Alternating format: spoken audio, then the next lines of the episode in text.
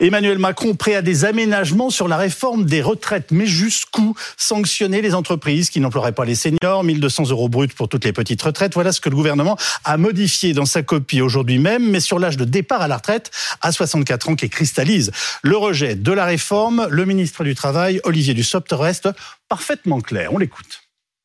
Les mesures d'âge que nous prenons sont celles qui permettent de, de ramener le système à l'équilibre en 2030 par rapport à l'élection présidentielle, par rapport à la campagne de l'élection présidentielle, lorsque le président de la République avait dit que, à ses yeux, la meilleure façon de revenir à l'équilibre était de porter l'âge de départ de 62 à 65 ans. Procédé à une première, un premier aménagement avec euh, le fait de retenir 64 ans et d'accélérer la mise en œuvre de, la réforme votée en 2013. C'est euh, un des éléments de la réforme qui garantit euh, le retour à l'équilibre. Donc c'est tout à fait fondamental et c'est un point sur lequel nous savons qu'il y a un désaccord avec les organisations syndicales. Mais revenir sur ce point serait euh, renoncer au retour à l'équilibre et donc euh, manquer de responsabilité pour les générations futures. Question, le président Macron et son gouvernement peuvent-ils vraiment garder le cap?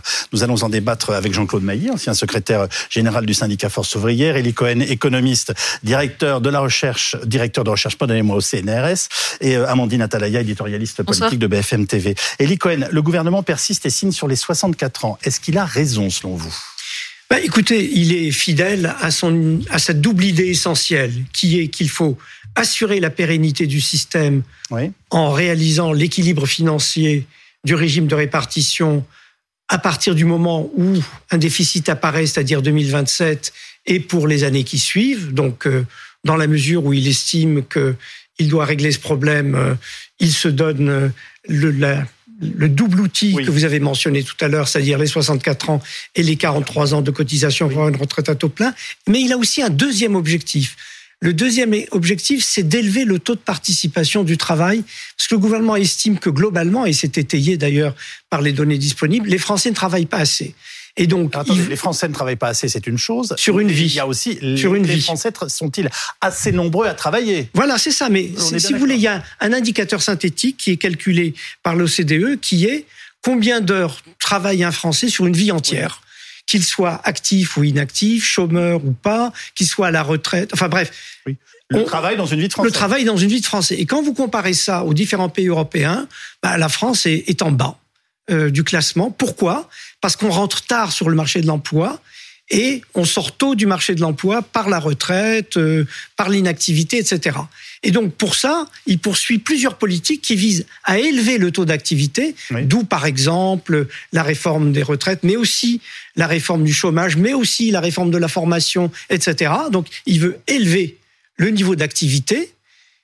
Et pour élever le niveau d'activité, il combine différents outils, l'idée étant que ceci va générer un plus de richesse qui permettra de soutenir l'État social et de continuer à équilibrer les différents régimes. Vous venez de nous dire finalement le mot clé, le clignotant de ces deux quinquennats, ça aurait été un mot travail. Travail, exactement. Travail. Jean-Claude Mailly, comment vous percevez les choses euh, ce soir? Où en sommes-nous finalement Non, mais le, point de clivage, il est où? Il est sur l'âge. Oui. Après, on peut discuter des mesures euh, à côté, mais c'est sur l'âge. Or, l'âge, il y a, sur l'âge, il y a une opposition unanime de tous les syndicats et je pense que cette opposition va durer. Donc à partir de là, même si euh, je sais plus, je crois que c'est Véran dit c'est pas un bras de fer, si c'est un ou Datal, je sais plus, si c'est un, c'est un bras de fer qui est engagé. Euh, donc sur cette question, euh, sur cette question de l'âge. Euh, et c'est Gabriel Attal qui parlait d'un. C'est Attal, voilà. Chez l'un des deux, je savais plus lequel. Voilà. donc c'est Gabriel Attal qui disait ça. Donc ils restent droit dans leurs bottes a priori sur la question d'âge. D'ailleurs, les discussions avec les anciens syndicats sont terminées puisque maintenant on rentre euh, dans une phase de négocier. On a concerté avec les syndicats et on négocie avec les républicains. C'est un peu ça, euh, le jeu qui est en train de se passer. En résumant beaucoup, c'est Oui, je résume, je résume, je suis d'accord. C'est un résumé, mais euh, bon. donc, moi, je pense aussi qu'il y a un autre élément, ce que disait, je suis pas en désaccord avec ce que disait Licone, il y a un autre élément, c'est non pas l'Europe, ceux qui disent c'est l'Europe qui exige, non, c'est pas l'Europe qui exige, mais la France, comme les autres pays européens, ont pris des engagements au niveau européen en matière de dette publique, en matière de déficit public. Et on est obligé, même si on les respecte pas, de présenter, par exemple, dans le programme, 3% de déficit en 2027. Or, il faut donc faire, compte tenu du quoi qu'il en coûte, etc., on est à 3 000 milliards de dettes aujourd'hui, des taux d'intérêt qui augmentent, donc il faut présenter des, des, une réduction des dépenses budgétaires. Vous, êtes d'accord pour dire que ces chiffres que vous venez de citer avec beaucoup de précision sont inquiétants? Ah oui, bien sûr. D'accord. Ah oui, oui, non, non, mais bien sûr. Non, mais ah oui, non, non, c'est vous, entendre le dire. On peut pas, on peut pas comme ça euh, euh, multiplier la dette, etc. Donc, euh, même si c'est déjà, c'est déjà beaucoup. Donc, présenter des dépenses. Après, c'est un choix politique où va-t-on aller faire les réductions de dépenses? Et là, il y a un choix politique qui est fait, c'est notamment sur les retraites et l'assurance chômage. Euh, parce que c'est vrai qu'en 2027, si on regarde les travaux du Conseil d'orientation des retraites, c'est 12, 12 milliards, je crois, à peu près de déficit. Je ne dis pas que c'est faux, euh, mais comment on peut régler, régler ce problème-là? Et quand, même quand on écoute le président du corps, il n'y a pas le feu au lac. Comme on va l'entendre, le président du corps, mais tout d'abord, on va donner la parole à, Emmanuel Macron. En tout cas, ce qu'il disait hier soir. Hum. Moi, je souhaite que le gouvernement, avec euh, euh, les parlementaires à l'Assemblée nationale puis au Sénat, puisse travailler le texte et l'aménager. Et en parallèle de ça, il y a ce que prévoit notre Constitution, la possibilité, toujours respectée, même en temps de pandémie dans notre pays, de manifester, d'exprimer son mécontentement. Et je crois que là, maintenant, il faut pouvoir avancer et s'engager. Et que le gouvernement puisse faire son travail avec le Parlement. Avec euh, sérénité, la volonté de convaincre et de faire avancer le pays. Alors, Amandine Atalaya, sur les 64 ans, on a bien compris que les aménagements mm. sont vraiment euh, à la marge. Hein.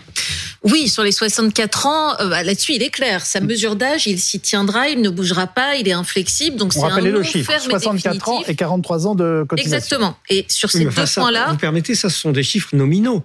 Parce que les études d'impact. Bah, les études d'impact qui ont été publiées aujourd'hui montrent que personne ne travaillera deux ans de plus. Personne. Alors, bon, alors vous anticipez parce que c'est très intéressant, ah mais on va y revenir. Attendez, on laisse terminer Amandine, mm. s'il vous plaît. Oui, donc euh, inflexible sur le point de la mesure d'âge. Même si, euh, en effet, en entrant dans les détails, euh, ça ne veut pas forcément dire que tout le monde, en effet, travaillera deux ans de plus, mais ça, vous, vous l'expliquerez mieux que moi. là où le gouvernement dit qu'il laisse des aménagements, euh, il avait évoqué l'index des seniors en disant qu'il pourrait y avoir des garde-fous, c'était les mots d'Olivier Véran hier, ou des formes de contraintes. L'index Qu'est-ce qu'on entend Moi, je vous interromps, Amandine, c'est pas grave, mais on emploie ce terme d'index qui est, euh, à mon avis, infernal. Vous voulez qu'on écoute Véran et après, voilà, on va écouter Olivier Véran et après vous nous donnez la, je dirais, la notice euh, de compréhension. Vous savez que nous, on n'est pas sur une ligne coercitive de but en blanc, on a plutôt tendance à faire confiance aux gens, mais s'il faut qu'on mette en place des garde-fous pour assurer que les seniors aient toute leur place dans l'entreprise, c'est quand même fort de café que la France soit un pays dans lequel on ne reconnaîtrait pas à des gens qui ont de l'expérience, de l'expertise, du savoir-faire et qui ont envie de bosser cette capacité, cette capacité à le faire valoir. Donc on veut le renforcer. Alors, l'index. Alors, l'index, c'est pour les entreprises de plus de 300 salariés et c'est quelque chose pour évaluer si euh, elles embauchent des seniors, si elles licencient trop de seniors. On regarde d'année en année si ça progresse ou si ça ne progresse pas.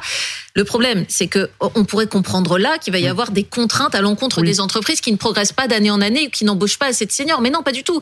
Les contraintes elles porteront uniquement sur les entreprises qui ne publient pas euh, l'index des seniors. Donc, donc c'est du vent. Ça ne change absolument rien à la situation. Et c'est même assez cocasse, franchement, la façon dont le gouvernement le dit, parce que quand Elisabeth Borne dit on va valoriser ainsi les bonnes pratiques et dénoncer les mauvaises bah, ça fait une belle jambe à tous les seniors euh, qui se disent aujourd'hui qu'ils ne trouvent pas un emploi. Dénoncer les mauvaises pratiques, ça ne fait rien avancer. Donc, ça n'est pas une réponse convaincante, disons, à ceux qui attendaient que ça bouge euh, sur le plan euh, des seniors. La mesure d'âge, on a déjà compris donc que c'était non. Reste un point essentiel, c'est pour les 18-20 ans, beaucoup voudraient s'assurer, notamment des députés, que personne ne sera obligé de cotiser plus de 43 ans, parce que le gouvernement prévoit pour l'instant que certains devront cotiser 44 ans. Oui. Et eh ben là-dessus, c'est pareil. On pensait à un moment donné qu'il pourrait y avoir une ouverture parce que les députés de droite, euh, pour beaucoup d'entre eux, étaient contre mmh. ces 44 ans et voulaient que personne ne cotise plus de 43 ans. C'est un nom du gouvernement qui redit aujourd'hui que c'est une mesure qui coûterait trop cher, plus de 2 milliards d'euros, et que donc a priori ils ne bougeront pas sur ce point non plus. Donc au final, si on regarde, ce sont vraiment des aménagements minimes, peut-être sur les carrières hachées, euh, dit le gouvernement, peut-être un peu sur la pénibilité, mais c'est quasiment rien et on comprend de ce qu'on a entendu chez Emmanuel Macron que ça se passera de toute façon au Parlement, qu'Emmanuel Macron parle aux députés et aux députés de droite, mais qu'en ce qui concerne les revendications des syndicats, c'est non. Alors expliquez-nous en quelques mots, s'il vous plaît, cette histoire d'études d'impact. Le gouvernement a demandé à la Caisse nationale d'assurance vieillesse de faire des projections. La CNAV. La CNAV, euh, génération par génération et tranche de revenus par tranche de revenus des effets de cette réforme. Mhm et je vous livre les résultats. Allons-y. Eh bien, euh, les hommes travailleront selon les différentes générations après cette réforme de 1 à 4 mois de plus. Et les femmes travailleront, après cette réforme, de 2 à 8 ans, selon les différentes générations. Euh, pardon, de 2 à 8 mois. Pardon. Ah oui, non, excusez-moi, de 2 à 8 mois. non, parce que... non, non, de 2 à 8 mois. Oui, Donc, vous voyez, de 1 à 4 mois pour les hommes et de 2 à 8 mois pour les femmes. Alors, vous allez me dire, ah bah, c'est plus lourd pour les femmes. Oui, c'est vrai. Comme d'habitude. Comme d'habitude. Oui. Et enfin, on est loin des 2 ans. On est, selon les générations, il y a des générations qui ne vont travailler qu'un mois de plus. Et la génération qui travaillera le plus chez les hommes, ça sera 4 mois de plus. Vous voyez, on est très loin du passage de 62 à 64 ans. Bon. Et alors, si on regarde maintenant par tranche de revenus, eh bien, si on prend, j'ai pris le, pire cas, c'est-à-dire la génération 72, eh bien, on travaillera de plus 3 à plus 9 mois selon la tranche de revenus. Alors, vous allez me dire, mais c'est peut-être les pauvres qui encaissent le plus. non. C'est la question que j'allais vous poser. Non, c'est ni les pauvres, ni les riches, c'est les classes moyennes. C'est-à-dire les déciles 4, 5, 6, si vous voulez. Donc, et puis, il y a un chiffre qui résume tout ça. Normalement, on espérait gagner avec cette réforme euh, paramétrique, on espérait gagner 18 milliards d'euros dans la période 2027-2035. Et en fait, sur ces 18 milliards qu'on devait gagner, il y a 6 milliards de dépenses sociales nouvelles, oui. qui fait que le, le bilan total, c'est qu'on ne gagnera que 12 milliards. Bah, à tout ça. Vous avez bien fait de venir avec votre petit poste. Bah oui, parce que vous voyez, je voulais, je voulais pas me, je voulais vous donner les chiffres exacts de l'étude d'impact. C'est magnifique. Euh, euh, qu'est-ce que vous pensez de ce que vient de nous dire euh, à l'instant Eddie Cohen Qui quand même pondère énormément, je dirais, la souffrance sociale due éventuellement à cette réforme. La Caisse nationale d'assurance vieillesse, la CNAV, calcule par rapport à la situation actuelle prenez les gens dans la situation actuelle et vous regardez ce que va changer la, nouvelle réforme. Exactement. Si vous prenez la génération 73, oui. Hein, celle, génération 73, c'était celle qui était la première concernée par la réforme Touraine à l'époque. Génération 73, avec l'actuel système, mhm. elle devait bosser 43 ans pour avoir une retraite à taux plein. Donc ça veut dire que si elle rentre à, en moyenne, l'âge d'entrée, c'est, allez, disons 22 à peu près aujourd'hui. 22, 43, elle est déjà à 65. Donc elle, euh, ça, ça va rien changer. Elle continuera, celle-là, à partir à 65. Celles qui sont le plus impactées de 3 mois à 9 mois, c'est celles qui notamment devait partir le, plus proche. Ça veut dire la génération née des années 60. Le 1er euh, septembre 61. Mmh. Bref, je vous explique qu'il y a un gros problème de calendrier d'ailleurs. 1er septembre 61 et euh, le 30 décembre 1972. Oui. C'est ceux-là qui, c'est ceux-là qui sont typiquement impacté les premiers parce qu'eux, ils pensaient, ils avaient déjà commencé à réfléchir, tiens, d'entre eux, voilà, bah, à telle, telle époque, je vais être en retraite. Après, si vous prenez la génération qui est... Donc ça, c'était la génération de Gaulle-Pompidou. Hein, je... ouais, de Gaulle, ouais, oui, oui, oui, c'était... Donc cette génération travaillera pour les hommes 68. Voilà. 1 à 4 mois de plus. 68. Donc ces, générations travailleront pour les hommes de 1 à 4 mois de plus et pour les femmes de 2 à 8, à 8 mois par de plus. rapport, oui, mais en même temps, vous avez des gens, ceux qui, dans celui qui rentrerait euh, aujourd'hui, euh, avec, demain, avec la réforme envisagée à 20 ans, lui devra se taper euh, jusqu'à 64 ans. Hein. Euh, aujourd'hui, d'ailleurs, il dit c'est 44 ans. Ou s'il rentre à 21 ans, il aura aussi, lui, une durée de cotisation qui sera de 43 ans, il bossera jusqu'à 64. En fait, dans le privé, on est déjà un peu plus de 63, la liquidation. Oui, déjà un peu plus de liquidation. Alors ça explique ce que disait euh, euh Ellie Cohen. Mais bon, mais ça, ça passe pas, c'est tout. Bonsoir François Oméril, vous présidez de la CFE-CGC, Confédération Générale des Cadres, faut-il le rappeler. Sur les aménagements du, gouvernement, est-ce que vous trouvez que ça va dans le bon sens? Bah, écoutez, moi, je, suis toujours euh, un peu mal à l'aise pour qualifier euh, un sens positif dans les aménagements du gouvernement. Je voudrais réintervenir sur le calcul de, de vos collègues sur le plateau. Là, je crois que c'est Eli Cohen, qui le disait. Absolument. Moi, je suis désolé, mais euh, les, les chiffres ont la peau dure. Voici une femme qui a commencé à travailler à 22 ans, d'accord, et qui a deux enfants. Aujourd'hui, elle peut prétendre partir à 62 ans. Demain, elle devra travailler deux ans de plus. Moi, j'attends que quelqu'un contredise cette chose très très simple. Or, en l'occurrence, l'étude d'impact, euh, les 150 pages, moi, j'ai pas eu le temps. Je les ai reçues il y a moins d'une heure. J'ai pas eu le temps, bien sûr, euh, de l'analyser dans le détail. Il y a d'ailleurs des gens à la Confédération, à la CFE-CGC qui vont le faire. Euh, je me souviens de l'étude d'impact qu'on nous avait donnée il y a trois ans sur le projet de réforme systémique, après qu'il avait fallu demander au Conseil d'État de sommer le gouvernement de la produire. Voilà, je veux pas préjuger des conclusions de l'analyse qu'on en fera, mais il reste que c'est quand même pas très compliqué aujourd'hui, avec ce décalage à 64 ans, euh, de faire euh, l'évaluation des personnes qui devront travailler de fait deux ans de plus pour pouvoir faire valoir leur droit à la retraite. Et c'est pas très compliqué d'évaluer aussi que ce seront les femmes, mères de famille, qui seront aussi principalement touchées. D'ailleurs, c'était déjà produit dans la préétude qui avait été fourni dans une présentation du gouvernement au mois de décembre sur la génération 75. Donc, faut arrêter de tourner autour du pot. Cette réforme, de toute façon, quelles que soient les petites sucreries qu'on y mette, elle est destinée à dégager euh, des milliards d'euros sur le dos des salariés et des gens qui travaillent. Et il faut bien que quelqu'un paye. Voilà, tout simplement. Tout le reste, c'est un peu de la littérature.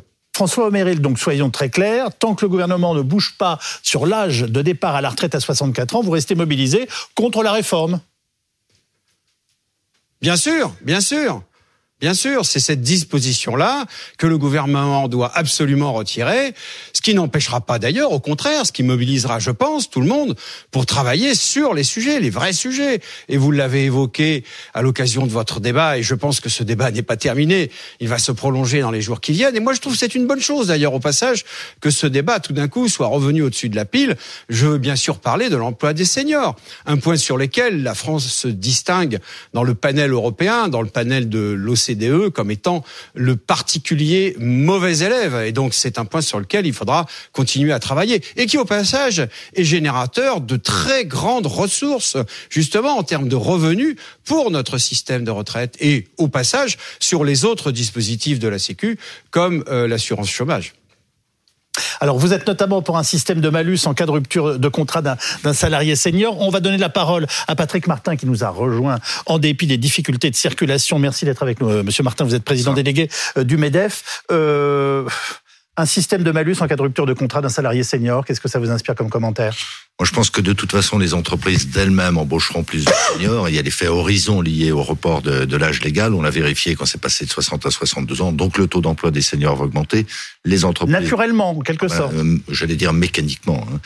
Euh, par ailleurs, euh, il faut inscrire ce, ce débat dans le, la perspective générale et certaine, c'est de la démographie, que les tensions sur les recrutements vont augmenter, parce qu'à partir de 2030, les salariés qui partiront en retraite ne seront pas remplacés par de nouveaux arrivants. Donc d'une manière ou d'une autre, les entreprises degré haute force, et je dirais degré, embaucheront plus de seniors. Faut-il oui, C'est ce qu'on dit toujours quand on ne veut pas avoir de contraintes, même si je comprends votre point de vue. Non, mais on souhaite pas les contraintes, j'en conviens. Mais ça n'enlève rien, si vous me permettez, ça n'enlève rien à ce que je viens de dire. Hein. Euh, donc les entreprises se devront d'embaucher plus de seniors ou de maintenir dans l'emploi plus de seniors. Après, oui, mais j'entends bien. si on ne fait rien pour les seniors, il n'y aura aucune contrainte sur la vie des entreprises. je veux juste le préciser quand même. je me suis mal exprimé. Il ne s'agit pas de ne rien faire pour les seniors. On a fait un certain nombre de propositions qui, pour beaucoup d'entre elles, ont été reprises et qui, je crois, sont partagées par les organisations syndicales sur le fléchage, le meilleur fléchage de la formation vers les seniors, vers la prévention de l'usure au travail, etc., etc., le cumul emploi-retraite. Bah. Mais c'est les sanctions. Toutes les expériences démontrent que les sanctions ne marchent pas. Je vous fais observer. Ah, bah, bah, Puisqu'on est avec François Méril de la je, je, finis juste sur le ah. malus. Je vous fais observer que le bonus-malus qui a été instauré pour l'assurance chômage ne produit absolument rien. Alors, François Méril, votre avis? Alors, je salue d'abord euh, Patrick Martin, hein, que je connais bien, et, et je vais vous dire qu'il a pour moitié raison et pour moitié il a tort. Ah. Alors, euh, quand il dit que mécaniquement le taux d'emploi des seniors va augmenter, je dirais qu'il a raison. Sauf que il faudrait déplacer la limite de ce qu'on appelle un senior. Aujourd'hui, on se fixe à peu près à 58 ans, s'agissant de l'anticipation des départs. Donc effectivement, alors, rupture de faisceau et problème technique. Euh, je pense savoir ce qu'allait nous dire François Méril, c'est que euh, le gouvernement dit senior, euh, généralement on évoque les 55 ans, mais dans les faits, on est senior à 45 ans dans une entreprise. Vous nous le confirmez, Elie Cohen Ah non, pas 45 ans, non, quand même pas. Considéré pour, pour les recruteurs, vous, pour les recruteurs. Et la loi Et la loi? C'est, excusez-moi, c'est complètement dingue, non? Enfin, je crois qu'il faut retenir l'essentiel. Il y a deux éléments majeurs. Il y a la tendance longue la tendance longue, c'est effectivement à l'élévation du taux d'activité des seniors. On l'a vu au cours des dix dernières années, on était à un niveau très très bas, on a gagné au moins six points mmh. sur les dix dernières années de taux d'emploi des seniors.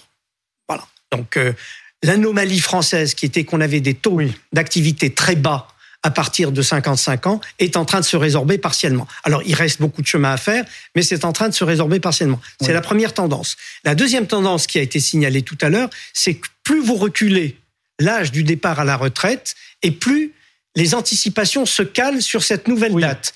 et donc, on devient senior plus tard, si vous voulez, puisque mécaniquement, mécaniquement, c'est là que l'effet mécanique joue.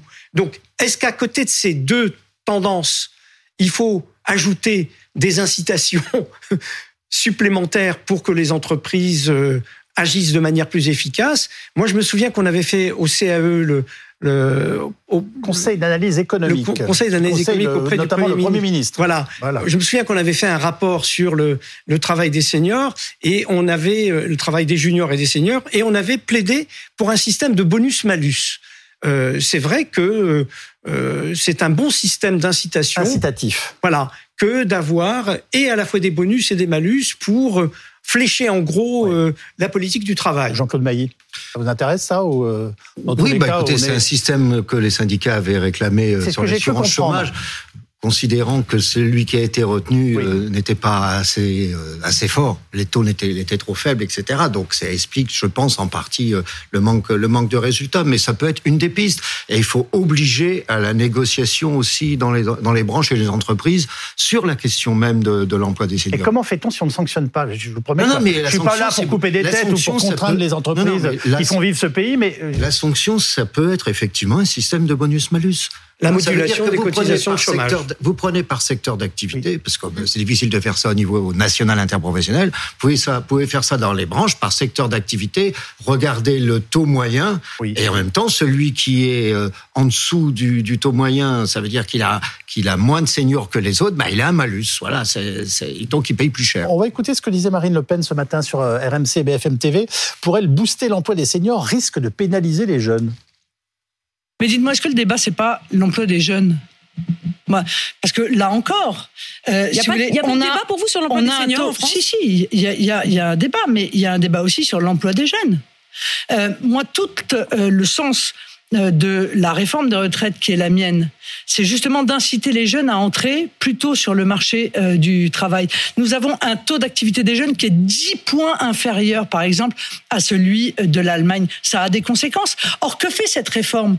Plutôt que d'inciter les jeunes à entrer tôt sur le marché du travail, ils incitent les jeunes à partir tard Bon alors là, elle, prend le, le, contre-pied total. Alors c'est intéressant, mais est-ce qu'il peut y avoir un effet pervers? Est-ce qu'elle a raison? Ce qui est vrai, c'est ce que je disais, c'est-à-dire la caractéristique du système français, c'est qu'on rentre tard sur le marché de l'emploi. Et on sort tôt. Et on sort tôt.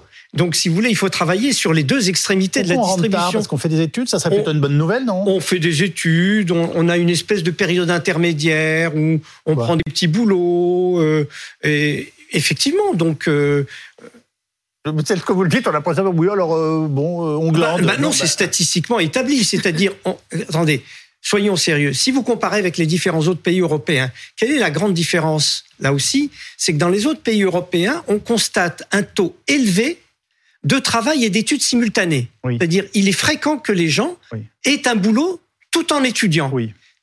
En France, on voit ça d'un très mauvais œil.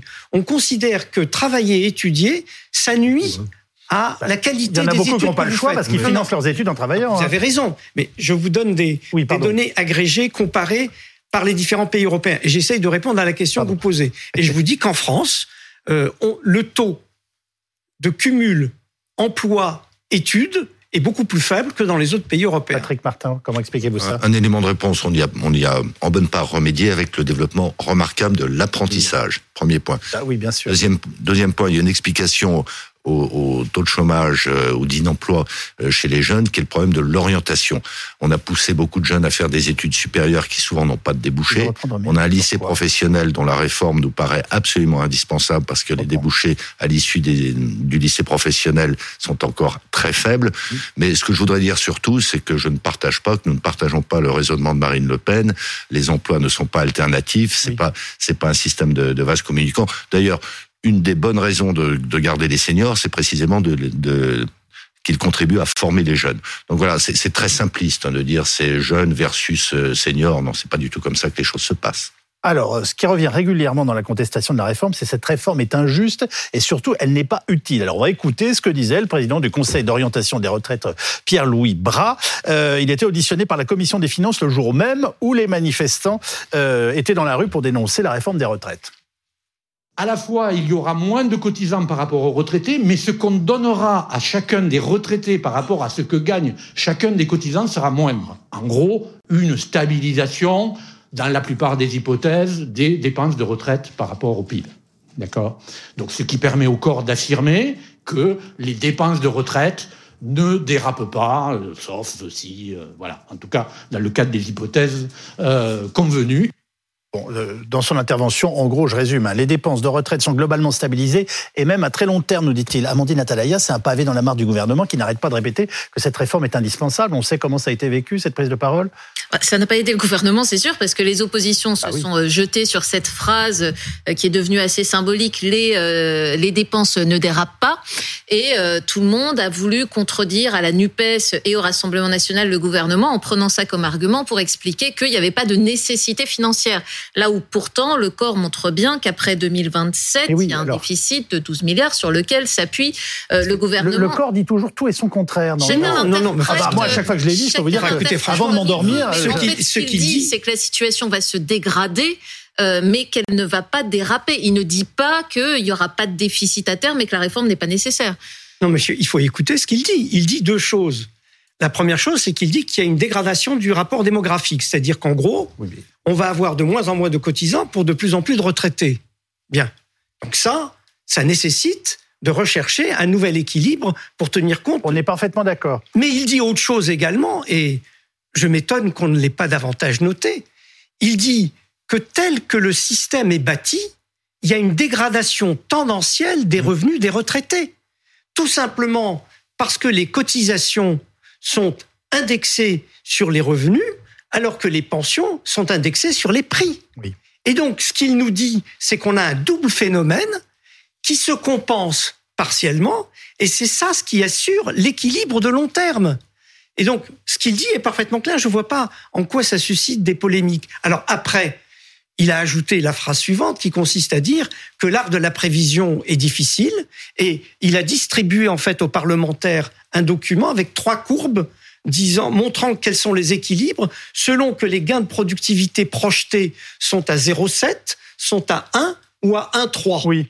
Bah, bien entendu, tout le monde comprend que si vous avez des gains de productivité à 1,3, le PIB va croître beaucoup plus, ce qui va vous permettre de dégager plus de moyens pour les retraites. Et même si vous avez un même taux, puisque le gouvernement veut stabiliser la part dans le PIB des retraites qui est à 13,8, bah vous voyez bien que si le PIB augmente très vite, ce 13,8 va générer beaucoup de revenus qui permettront d'augmenter les pensions. C'est très clair, c'est très simple, non? Bon, très bien. moi, je trouve que c'est jamais très clair quand c'est le corps, mais enfin, euh, vous avez ajouté quelque chose? Oui, non, non, c'est parce qu'il y a plusieurs scénarios euh, dans le corps. Euh, et ce qui est vrai, c'est que l'un Conseil d'orientation des retraites, pardonnez-moi. Conseil d'orientation des retraites, oui, oui, oui. ce qui est vrai, c'est qu'un des éléments, ça conduit à une baisse du taux de remplacement des retraites. C'est-à-dire le, le, niveau de votre retraite par rapport à votre dernier salaire. Il doit être autour de 67% en France, et si on laisse les choses se faire telles qu'elles sont aujourd'hui, ça descend à 50. Mais il y a un autre élément intéressant que donne aussi ah. Pierre-Louis Un hmm. peu plus loin dans son intervention.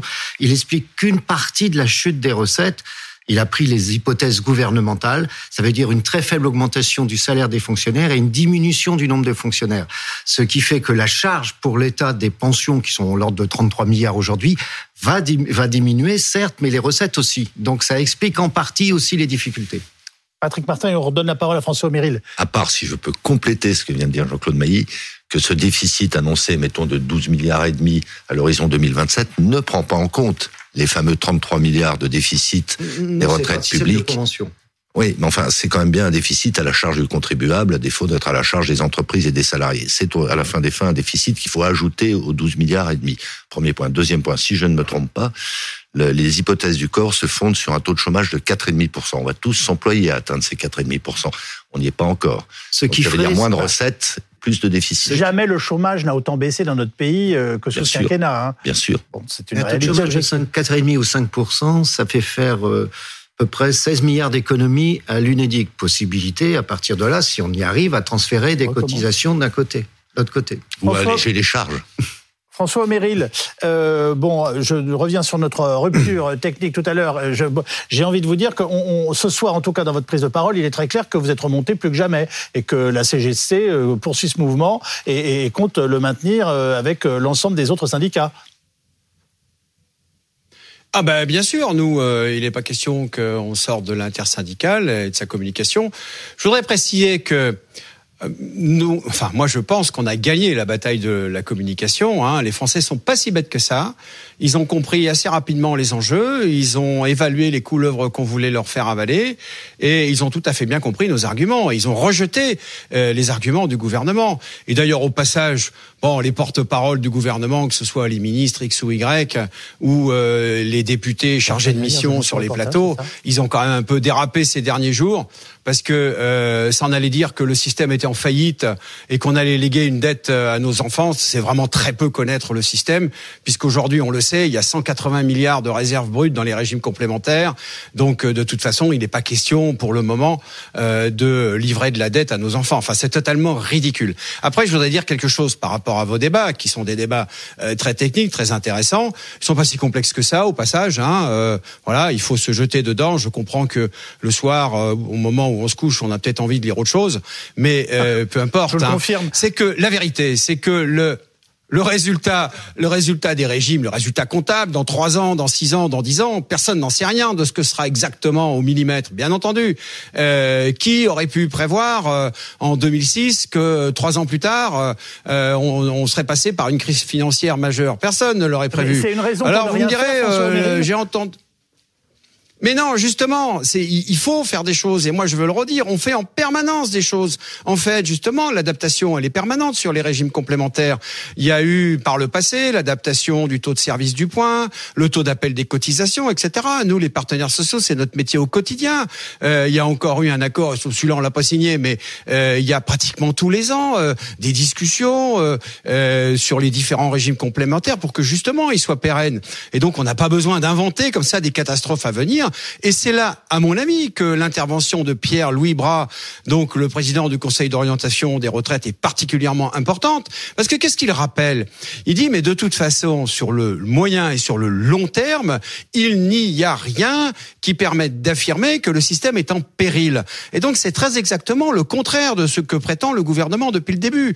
La vérité, la vérité, on le sait depuis le début, le gouvernement peut pouvoir financer des politiques publiques qui n'ont rien à voir avec les retraites et leur équilibre et euh, en faisant travailler plus, plus longtemps les salariés et les fonctionnaires, tout simplement. Et ça n'est rien d'autre. C'est un effet de siphonnage.